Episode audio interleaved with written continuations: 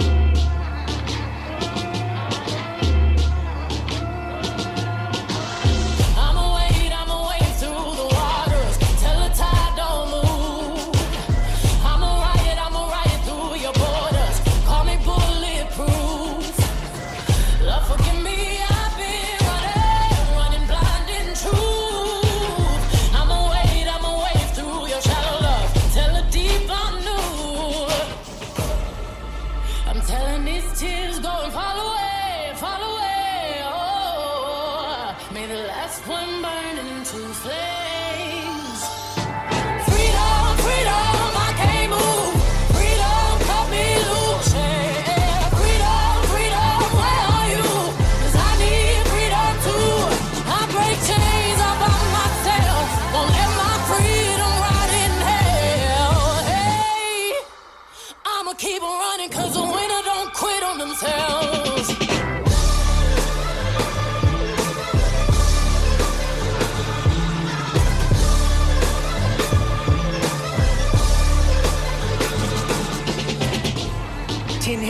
I meditate for practice.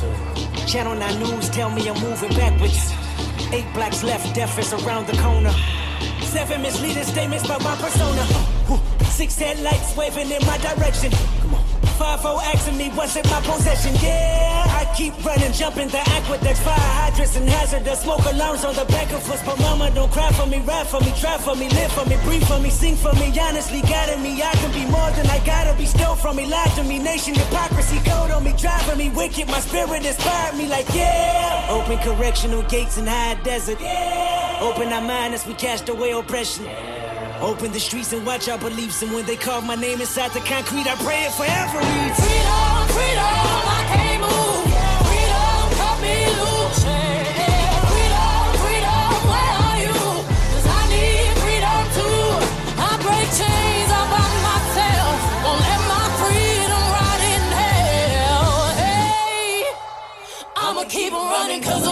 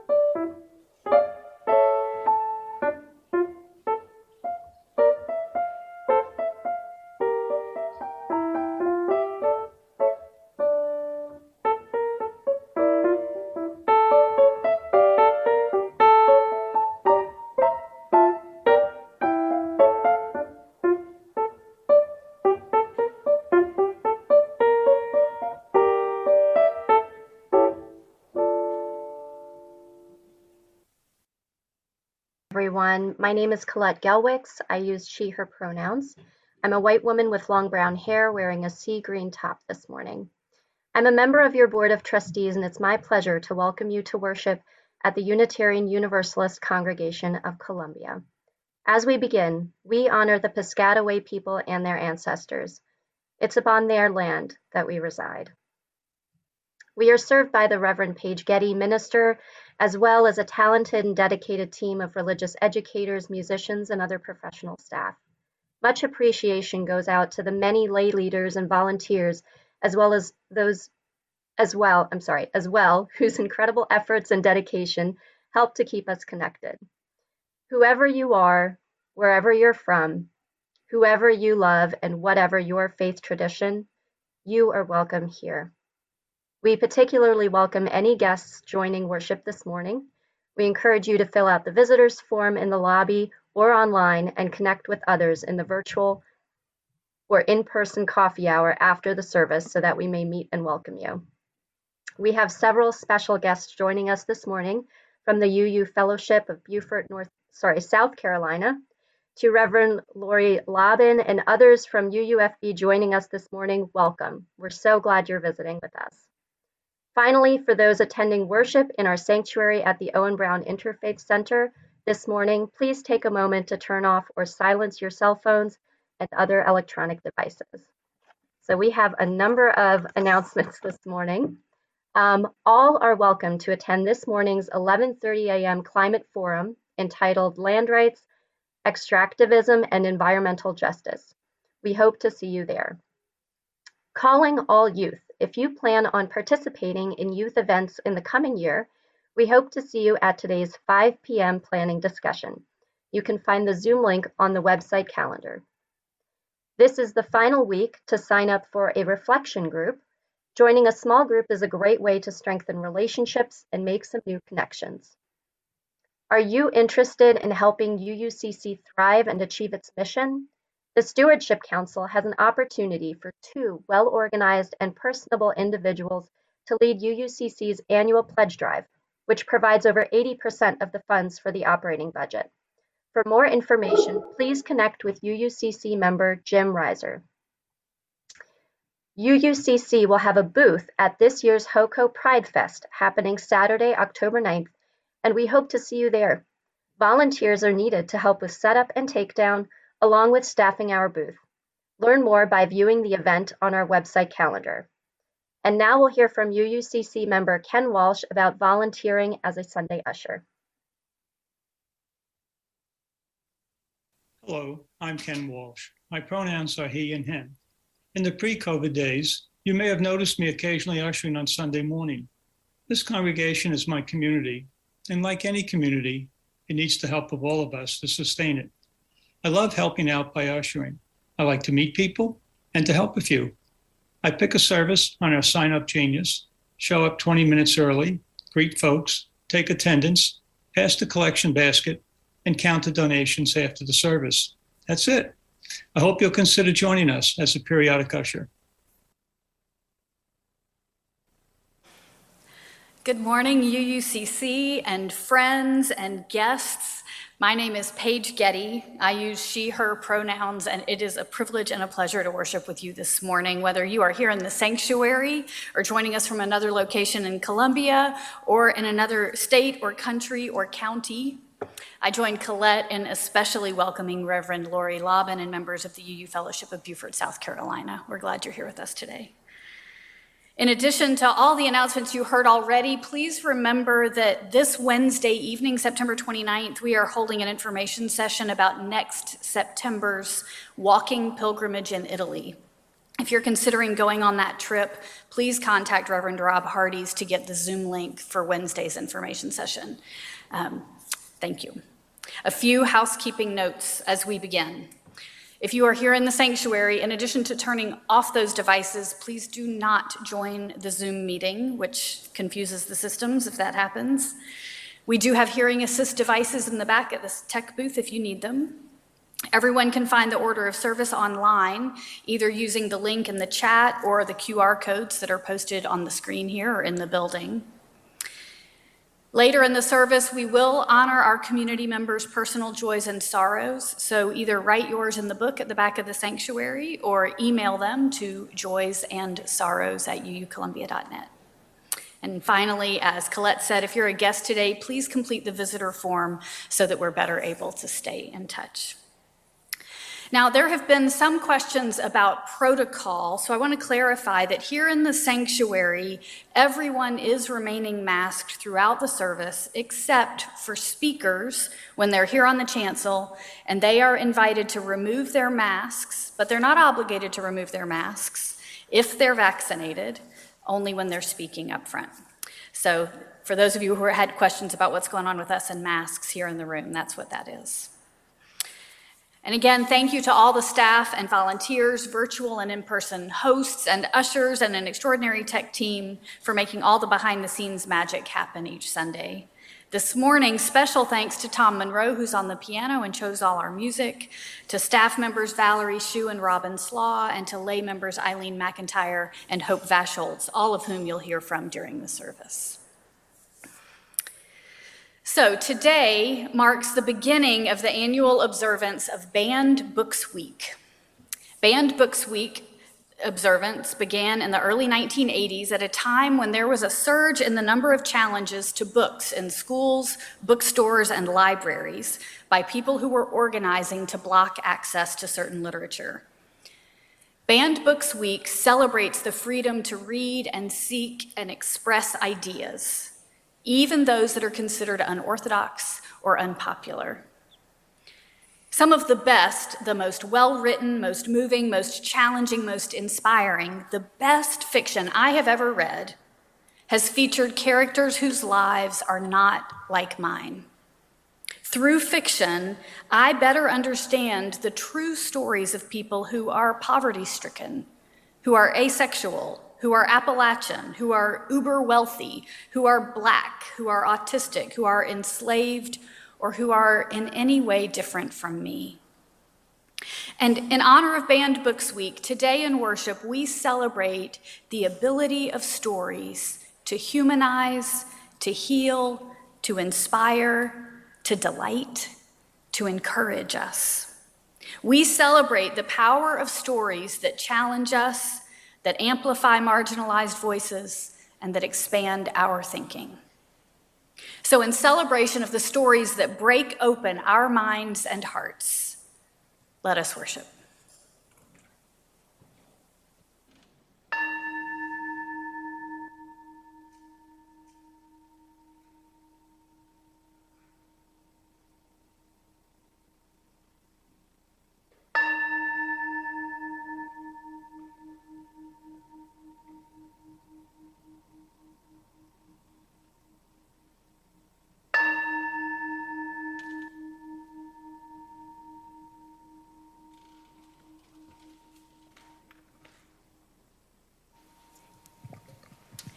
Good morning. My name is Valerie Hsu, and my pronouns are she and her.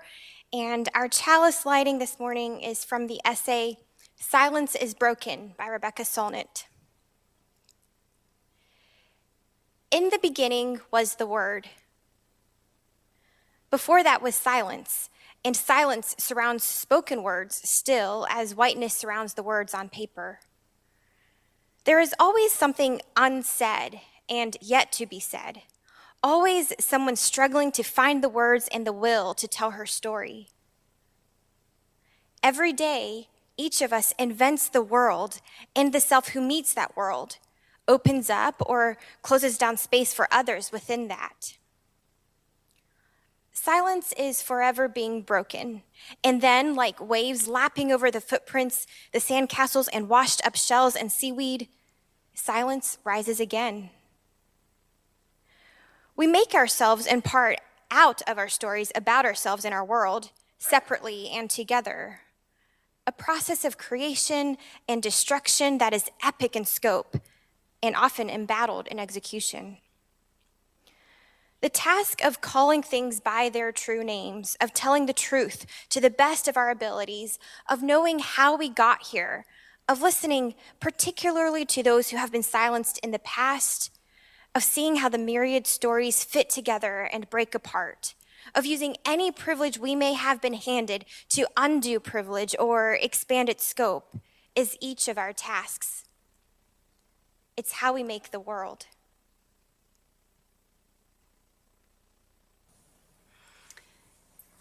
We are a covenantal community in this congregation, and so we reaffirm each time that we gather and worship this covenant that we keep with one another. Will you please join in speaking together these promises?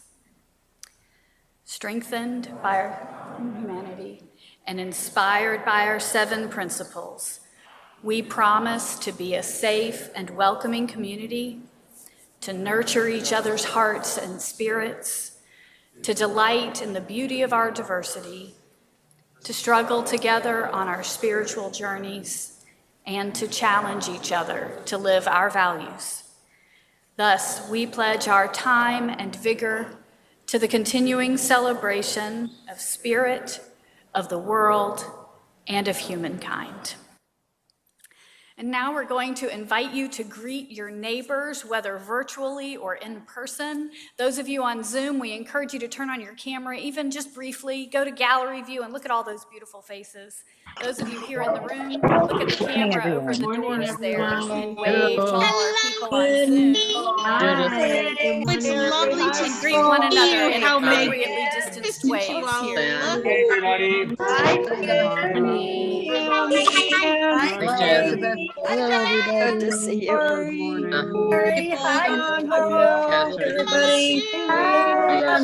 Oh, look at you all. How are you? Beautiful. Hi, Mike. Thank you. Hello, Tim. Hello. Hey, everybody. Hey, Jerry. Hi, Alan. Hey, Phil. Morning, Ann. Hello, Suzanne. Good to see you, Gail. Hi, everybody. Hi, Tracy. Jerry Paul. Good morning, everyone. My name is Robin Slaw. I'm your Director of Religious Education. And boy, am I really grateful for Zoom this morning because I'm still able to join you, even though my car died five minutes away from the house. Um, the video that you are about to watch is a banned book. It was banned almost immediately after it was published. And it's a true story. It's about two penguins at the Central Park Zoo in New York City and some really amazing zookeepers who believe that love is love, no matter who you are or no matter who you love. If you aren't familiar with this story, I don't want to spoil the surprise.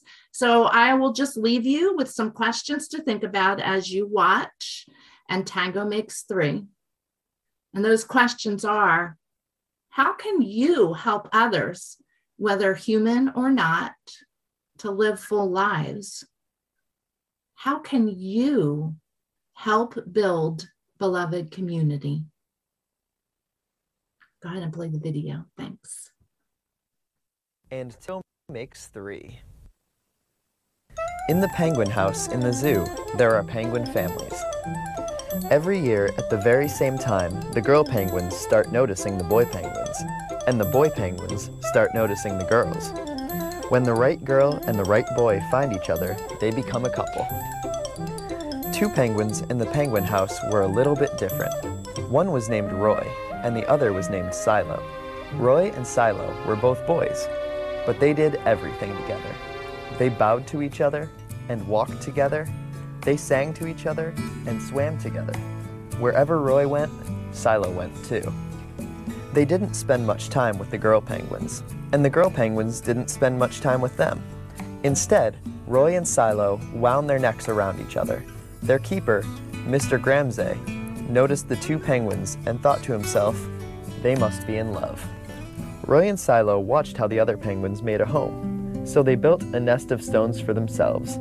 Every night, Roy and Silo slept there together, just like the other penguin couples. And every morning, Roy and Silo woke up together. But one day, Roy and Silo saw that the other couples could do something they could not. The mama penguin would lay an egg, She and the Papa Penguin would take turns keeping the egg warm until finally it would hatch. And then there would be a baby penguin. Roy and Silo had no eggs to sit on to keep warm. They had no baby chick to feed and cuddle and love. Their nest was nice, but it was a little empty. One day, Roy found something that looked like what the other penguins were hatching, and he brought it to their nest. It was only a rock, but Silo carefully sat on it and sat. Then Mr. Gramzay got an idea. He found an egg that needed to be cared for, and he brought it to Roy and Silo's nest. Roy and Silo knew just what to do. They moved the egg to the center of their nest. Every day they turned it, so each side stayed warm. Some days, Roy sat while Silo went for food. Other days, it was Silo's turn to take care of their egg. Until one day, they heard a sound coming from inside their egg. Peep, peep, peep, peep, it said. Roy and Silo called back. Squawk, squawk. Peep, peep, answered the egg. Suddenly, a tiny hole appeared in the egg's shell. And then, crack! Out came their very own baby. She had fuzzy white feathers and a funny black beak. Now Roy and Silo were fathers. We'll call her Tango, Mr. Gramzay decided, because it takes two to make a tango. Roy and Silo taught Tango how to sing for them when she was hungry. They fed her food from their beaks, they snuggled her in their nest at night. Tango was the very first penguin in the zoo to have two daddies. Soon, Tango grew strong enough to leave the nest. Roy and Silo took her for a swim, just like all the other penguin families. And all the children who came to the zoo could see Tango and her two fathers playing in the penguin house with the other penguins. Hooray, Roy! Hooray, Silo! Welcome, Tango! They cheered. At night, the three penguins returned to their nest. There, they snuggled together and, like all the other penguins in the penguin house, and all the other animals in the zoo, and all the families in the big city around them, they went to sleep.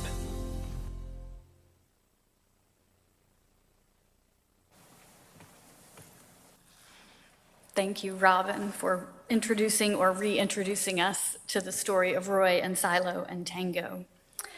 And now we're going to sing together. We invite you to follow along with the lyrics that will appear on the screen as Tom leads us in singing two of the verses of hymn number 1008, When Our Heart is in a Holy Place.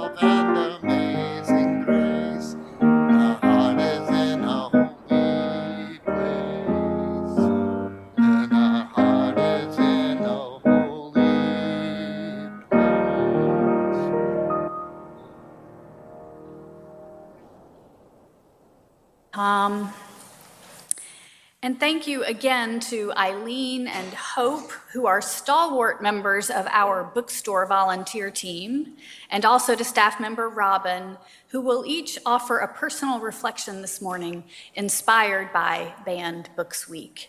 We begin with Eileen.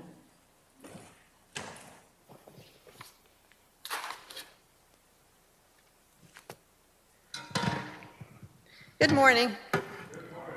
Uh, I'm, uh, I'm a writer, publisher, and book reviewer. So here's my take on book banning in 2021 in the US.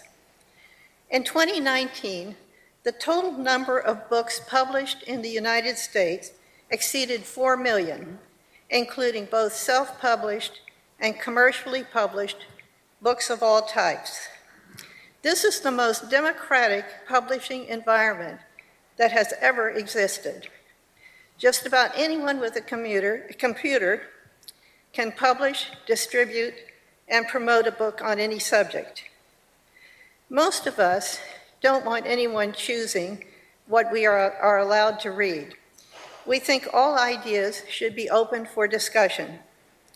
But we might not feel that way about a book of uh, child pornography or, or perhaps one promoting racism. When we talk about book banning, we mean organized attempts to, to prevent a book's publication and sale.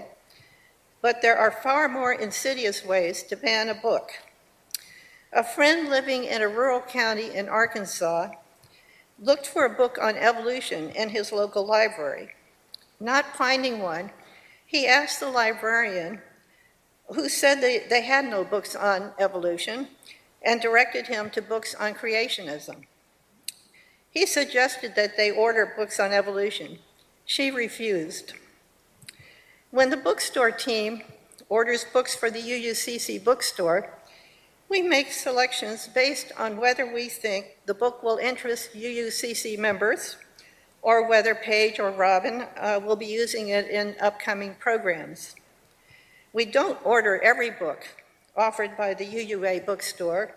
Our intention, though, is not to ban the books or censor them, censor the ones we don't order, but all bookstores and libraries may carefully select what goes on their shelves. Most books never make the cut, and we don't call this banning, but the outcome is the same. Most established publishers require a writer to be represented by an agent. Agents accept manuscripts so subjectively based on their preferences and taste, uh, what they see as trends, and on whether they guess the book will sell. If it meets their personal, highly subjective criteria, an agent may deign to represent, uh, uh, represent the book to publishers. Publishers are in business, which means the bottom line is the priority. Will the book sell? Is the major question. Almost all manuscripts of the thousands submitted are rejected. It's not exactly banning books, but traditionally, the books available for us to read came through this model, which means that our selection is limited by the subjective tastes and preferences of agents and pub- publishers, all slaves to the bottom line, their guess, will it sell? How many well written, carefully constructed books don't make the cut? For authors of rejected manuscripts, those rejections may end their writing, writing career and abolish their ideas to the recycling pile. Or the author may then turn to self publishing, controversial, unconventional, or just about any book. Uh, sometimes finds life this way. Uh, this includes uh, many well known books uh, started out as self published, including John Grisham's A Time to Kill, Fifty Shades of Grey, Peter Rabbit, and The Joy of Cooking. One effective way to help a book sell and thus enhance public interest and the finances of the author, the publisher, and the agent is to have some organi- organization campaign to ban it. The resulting publicity is a lucrative boost to the bottom line.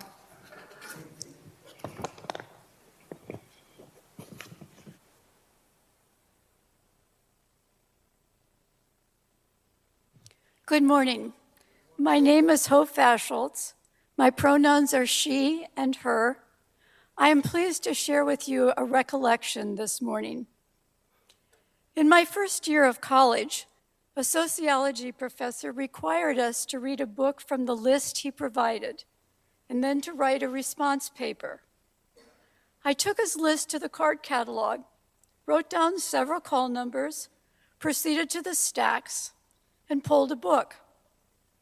The content astonished and fascinated me. The book argued that women should have careers and should work for personal growth and advancement. It cited research studies to show that children cared for by, cared for by those other than mom would be just fine, even flourish. Now, I was a small town girl who knew well the financial reasons women work outside the home.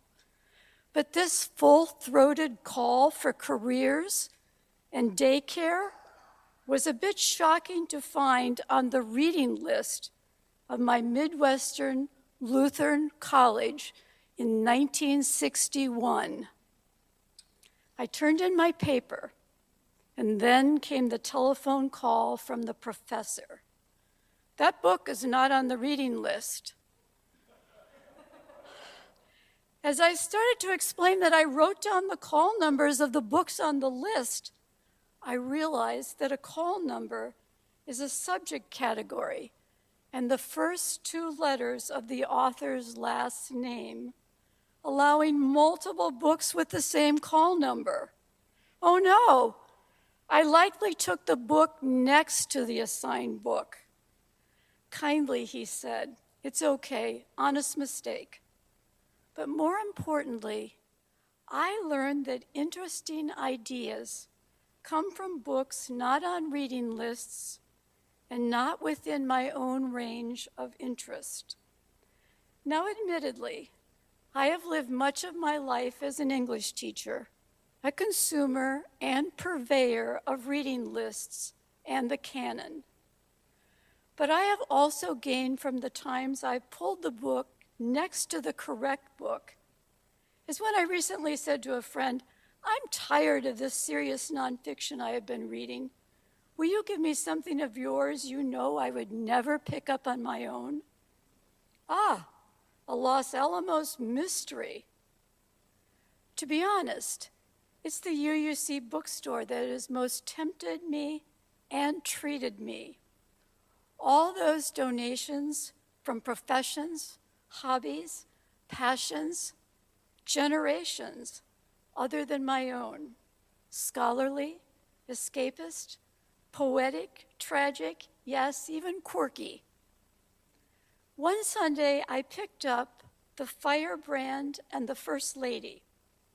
I had never heard of Pauli Murray, the firebrand of the title, but soon we will all know of her when the upcoming movie arrives. Like that book, my best choices have often been books I never expected to read. Maybe reading lists, even bestseller lists, and our own natural interests are a bit of book banning. Perhaps sometimes we should bypass the book we meant to choose and pull the book next to it. Good morning again. I read books for lots of reasons. Many of the books I read are for professional reasons theology books and education books, books about Unitarian Universalism, books about resilience and trauma, joy and sorrow. I also read books for enjoyment and escapism, and I've been particularly fond of apocalyptic novels recently because at least I can say, hey, at least we don't have zombies. And I read pure escapism novels too, because sometimes I just need to put the world aside and forget about racism and climate chaos and horrible laws being passed. I need to dream about a world that is kinder and gentler. I started working with a spiritual advisor a few years ago, and as part of that work, was attempting to develop a daily spiritual practice. So I tried meditating unsuccessfully. I tried journaling unsuccessfully. And when my advisor asked me what I really loved to do, I replied, read books. And she suggested I try reading intentionally for at least half an hour a day. And at that point, I burst into tears because it had been such a long time when I'd made time for myself to read a book for simple pleasure and enjoyment. I was in the middle of credentialing, the world was falling apart, and I needed to keep up with events. And so all my reading at that time was professional. Making time to read novels returned an important part of my life to me at a time when I really needed it. So I'm curious can you remember the first time you read a book that was controversial? I can. I was in middle school and my best friend's parents kept a book out in the open on the shelves in the living room that we still thought we had to sneak to read. Every sleepover, we would pull it out in the middle of the night with flashlights and read and talk about what we were reading. That book was titled Everything You Always Wanted to Know About Sex, but Were Afraid to Ask and it was filled with information that we decidedly were not learning about in school. 342 pages of forbidden topics that we were so very curious about. At the time, we thought we were being sneaky about reading it, but in retrospect, I can't help but wonder if that uh, if that family had left the book out in the open to make sure we actually did have ready access to it so that we could find answers to questions that were considered medically accurate for the time. Many of the books that you can find on the American Library Association's banned book list are controversial or forbidden. And almost all of those books have managed to make it to my personal library. Robert Heinlein wrote Stranger in a Strange Land. And while I was in high school, only the honors English students were allowed to read that book through school. And that book taught me to question sexual mores and religious proclamations. I had a book yanked out of my hands abruptly when I was visiting an aunt and uncle and that book was Gore Vidal's Myra Breckinridge, and it taught me to question patriarchy. I learned a lot about education and the lack of education by reading Howard Zinn's A People's History of the United States. It taught me how white centric our history lessons are and how much I didn't know. All of these books were banned over the years. I wanted to see if I could figure out how long I've been participating in Banned Books Week. And the earliest reference that I could find was 2009 when I posted about it on Facebook, encouraging my friends to support an author who had been banned by purchasing a physical copy of the banned book. And over the years, banned books have had quite an impact on me.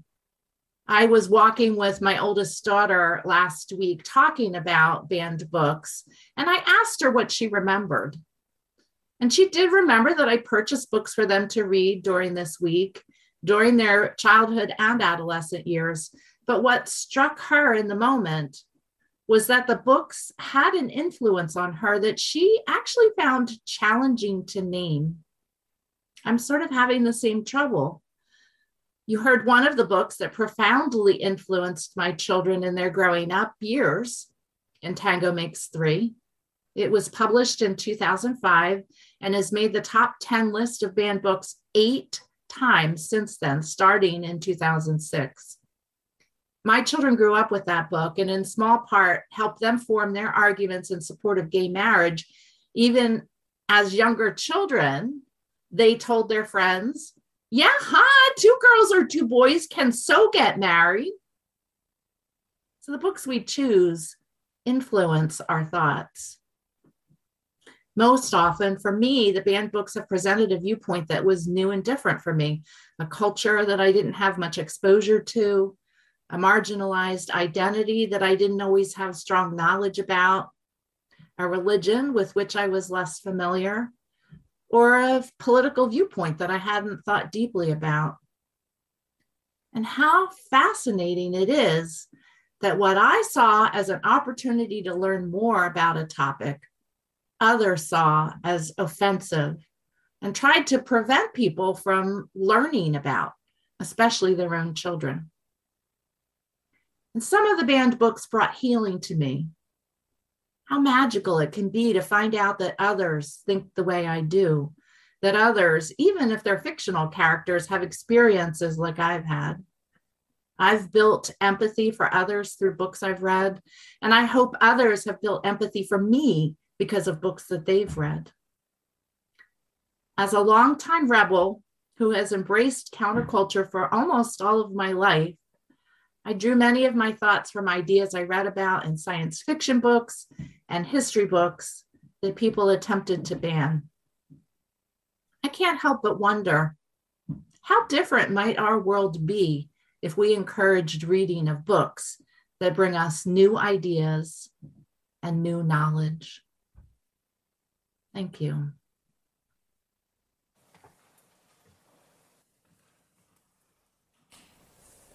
Thank you, Robin. Thank you, Eileen. Thank you, Hope. We are going to pause now to offer each of you the opportunity to share generously of your own financial bounty as we work together to influence good in this world. Tom will again offer his gift of music, and you are invited to give online or by placing checks or cash in the basket at the back of the sanctuary. Thank you all for your generosity as your gifts are now freely given and received.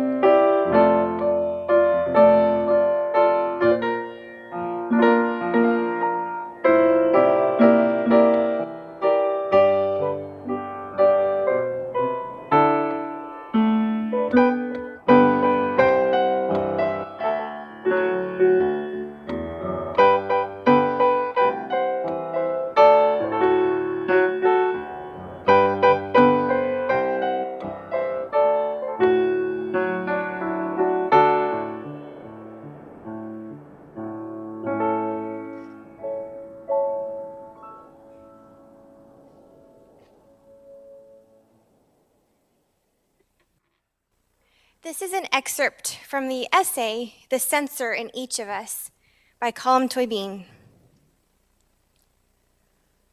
First, that the urge to riot in a theater to stop actors being heard, the urge to ban books, the urge to threaten to cut subsidy are almost built into our nature. They lurk always in the shadows, especially in societies where there are divisions and pressures and fears or sudden and uneasy change. But maybe they lurk everywhere.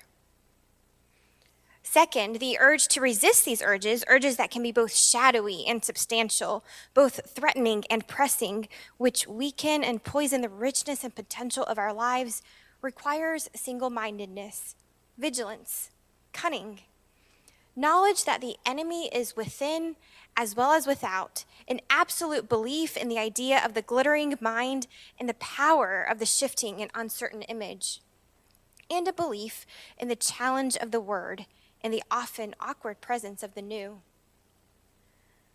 The doctrine that these things are fundamental to us, to our way of living in the world, to our humanity, means then that we must work, using examples from the past toward the right for others as well as ourselves, to be let alone to imagine, to write, to read, to share, and to be heard.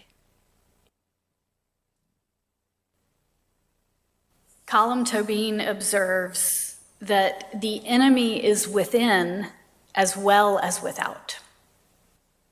I've been thinking about that observation a lot as it relates to Banned Books Week, especially since this annual event began about four decades ago as I was approaching my teen years.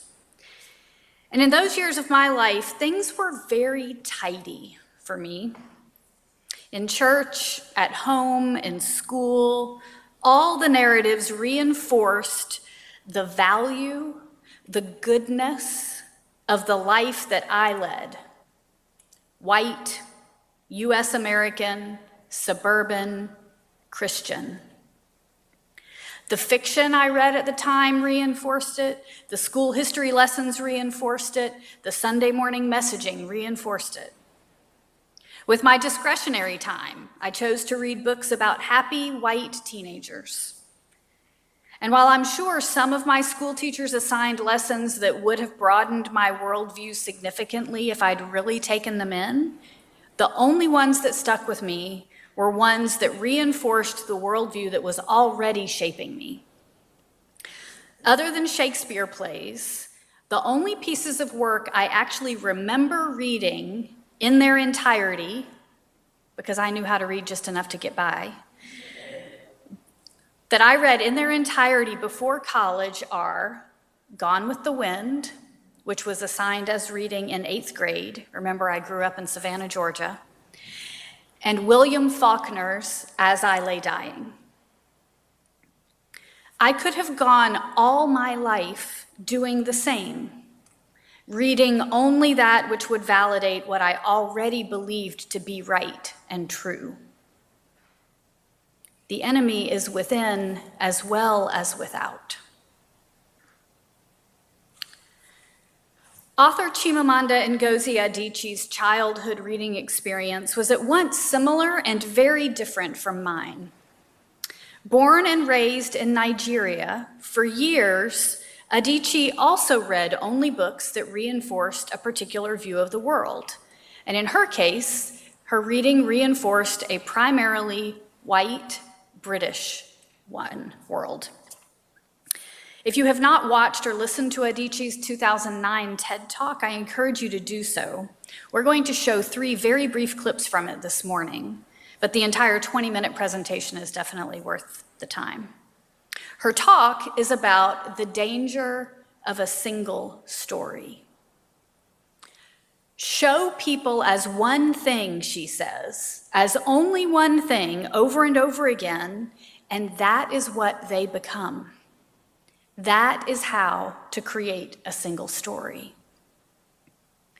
A single story that Mexicans are abject immigrants that Africans are people who are half devil, half child, that a family who lives in poverty is only that poor. We do it about people who are other from us, but we create single stories about and to ourselves too. Here's what Adichie says about that. What this demonstrates, I think, is how impressionable and vulnerable we are in the face of a story, particularly as children.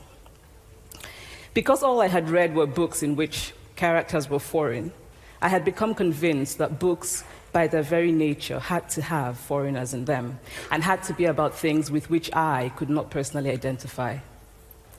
Now, things changed when I discovered African books. There weren't many of them available, and they weren't quite as easy to find as the foreign books, but because of writers like Chinua Achebe and Camara Laye, I went through a mental shift in my perception of literature. I realized that people like me, girls with skin the color of chocolate, whose kinky hair could not form ponytails, could also exist in literature. I started to write about things I recognized. Now, I loved those American and British books I read. They stirred my imagination, they opened up new worlds for me. But the unintended consequence was that I did not know that people like me could exist in literature. So, what the discovery of African writers did for me was this it saved me from having a single story of what of what books are. In my childhood, I read stories that centered characters who were much like myself in terms of race, nationality, culture, worldview. The writers of those stories were also much like me, or at least like the authority figures who were shaping the world in which I lived my parents, the decision makers in the school system, the clergy and Sunday school teachers in my beloved church, our elected leaders. They taught me that I and my people were good, that we deserved whatever we had, that we rightfully owned whatever we perceived to be ours, that our comfort and well being were a priority and that we were not obligated to consider the comfort and well being of those whose lives were so very different from ours. And those stories also shaped what qualified as other, bad, wrong. And they were able to define other, bad, wrong, because the writers had the power to craft a story that became a single and definitive story reinforced over and over again. Later in her talk, Adichie speaks about this power. It is impossible to talk about the single story without talking about power. There is a word, an Igbo word, that I think about whenever I think about the power structures of the world, and it is nkali. It's a noun that loosely translates to to be greater than another. Like our economic and political walls, stories too are defined by the principle of Nkali. How they are told, who tells them, when they are told, how many stories are told, are really dependent on power. Power is the ability not just to tell the story of another person, but to make it the definitive story of that person. The Palestinian poet Mourid Barghouti writes that if you want to dispossess a people, the simplest way to do it is to tell their story and to start with secondly. Start the story with the arrows of the Native Americans and not with the arrival of the British, and you have an entirely different story. Start the story with the failure of the African state and not with the colonial creation of the African state, and you have an entirely different story.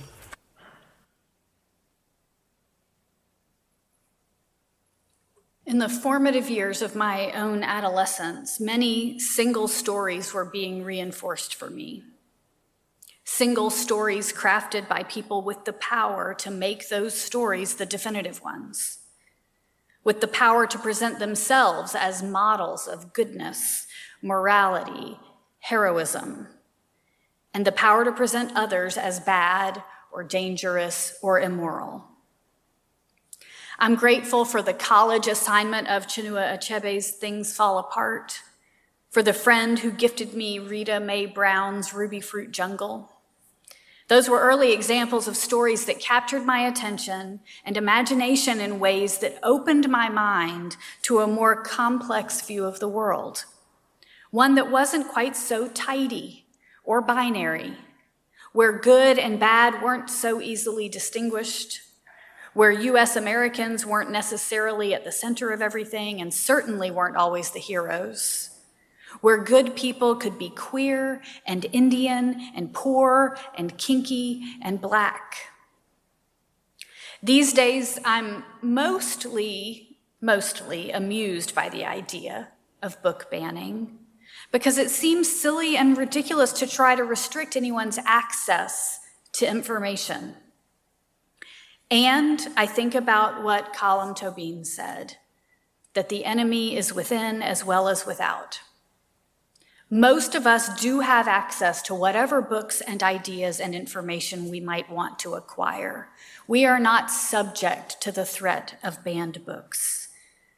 So the real enemy is within us, that inner censor who drives what we choose to consume. Most of us have choice. We get to choose whether to reinforce what we already believe or to challenge our own established perceptions and to expand our worldview by picking the next book on the shelf, as Hope suggested. And there are still forces who organize to restrict access to certain literature because of a particular worldview that demonizes that which is not in line with a particular and narrow morality. So, as Tóibín also said, we must work toward the right for others as well as ourselves to imagine, to write, to read, to share, and to be heard. Because, as Chimamanda Adichie says at near the end of her talk,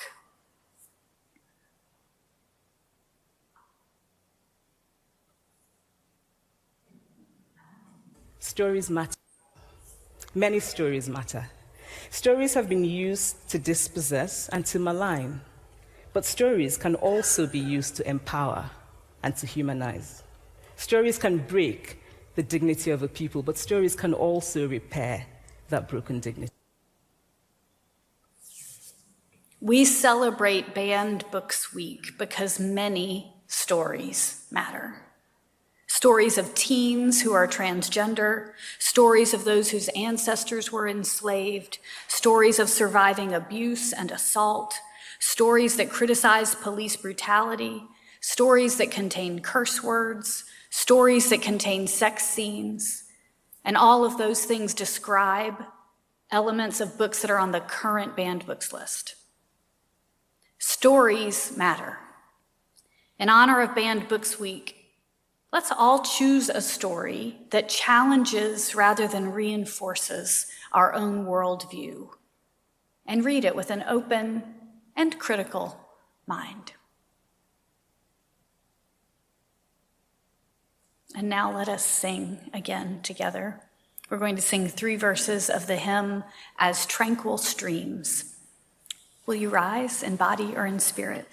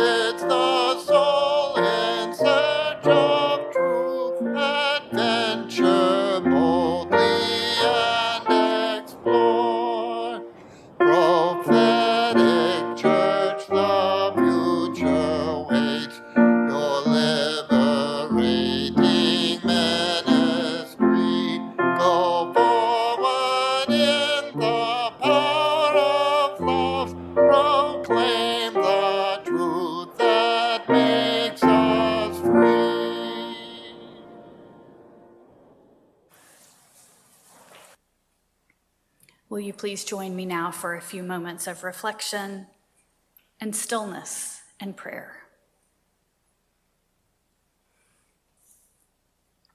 Holy One, God of our hearts, whom each of us knows by their own name, may we be held in the spirit of life and of love. May we be encouraged and have the courage to be people of bold faith in this world, not letting fear guide us, but rather living in hope and courage. May our tender, aching hearts be strengthened and healed as we mourn the loss of those we have loved, whose loss leaves us feeling empty and lonely. May those seeking care find healing. And may we celebrate the ways that we all care for one another.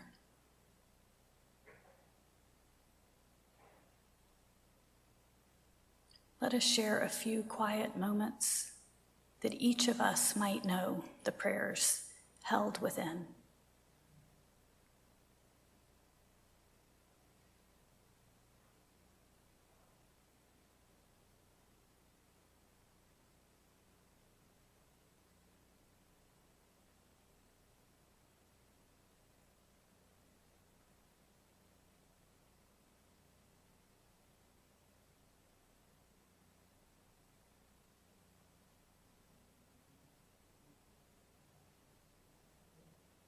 Blessed be. Amen.